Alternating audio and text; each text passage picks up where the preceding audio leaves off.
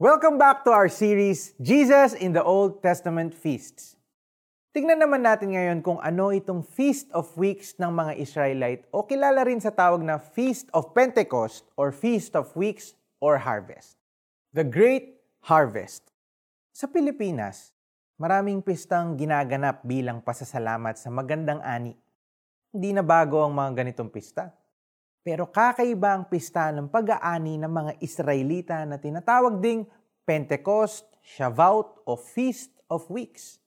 May mas malalim itong kahulugan.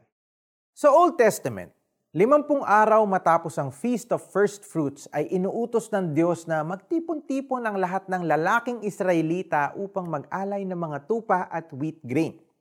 Sa pistang ito, ang dalawang tinapay na may pampaalsa pitong lalaking tupa na walang kapintasan, isang toro at dalawang kambing ay iaalay at susunugin kasama ang handog na butil at inumin. A Feast of Weeks o Pista ng Pag-aani ay banal na pagtitipon bilang pasasalamat sa aning ipinagkaloob ng Diyos. Fast forward po tayo sa New Testament. Bago umakyat sa langit si Jesus pagkaraan niyang mabuhay muli, ibinilin niya sa mga alagad na hintayin ang Espiritu Santo Pagkaraan ng limampung araw, sa araw ng Pentecost ay nagtipon-tipon ang mga alagad niya. Habang sila'y magkakasama sa isang lugar, dumating ang Holy Spirit sa anyo ng dilang apoy at pagsalita sila ng iba't ibang wika, ngunit nagkakaintindihan sila. Dahil yon ay pista ng Pentecostes. Maraming mga Hudyo mula sa iba't ibang panig ng mundo ang nagtipon sa Jerusalem at nakarinig ng pangangaral ni Peter tungkol kay Jesus. Kaya ang naniwala kay Jesus at nadagdag sa mga mananampalataya noon ay umabot ng 3,000 or 3,000. Believers of Jesus are not meant to be alone. God gave us a helper who is the Holy Spirit. God also intends believers to live together. As the Jews celebrate the Feast of Weeks, followers of Christ celebrate the reality that through the Holy Spirit, more and more people are being saved. There is a great harvest of souls. Pray po tayo. Panginoon, thank you for giving us the Holy Spirit when we believe in Christ.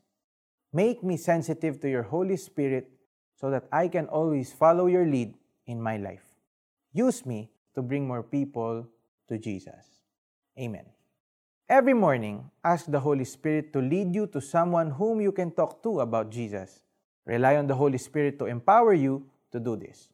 May nakita silang parang mga dilang apoy na dumapo sa bawat isa sa kanila at silang lahat ay napuspos ng Espiritu Santo at nagsimulang magsalita ng iba't ibang wika ayon sa ipinagkaloob sa kanila ng Espiritu.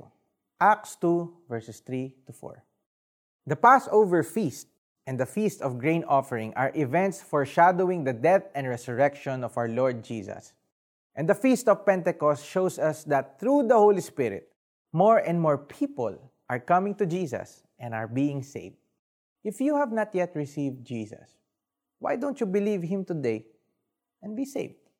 This is Jericho Arceo saying, Now is the time to be saved.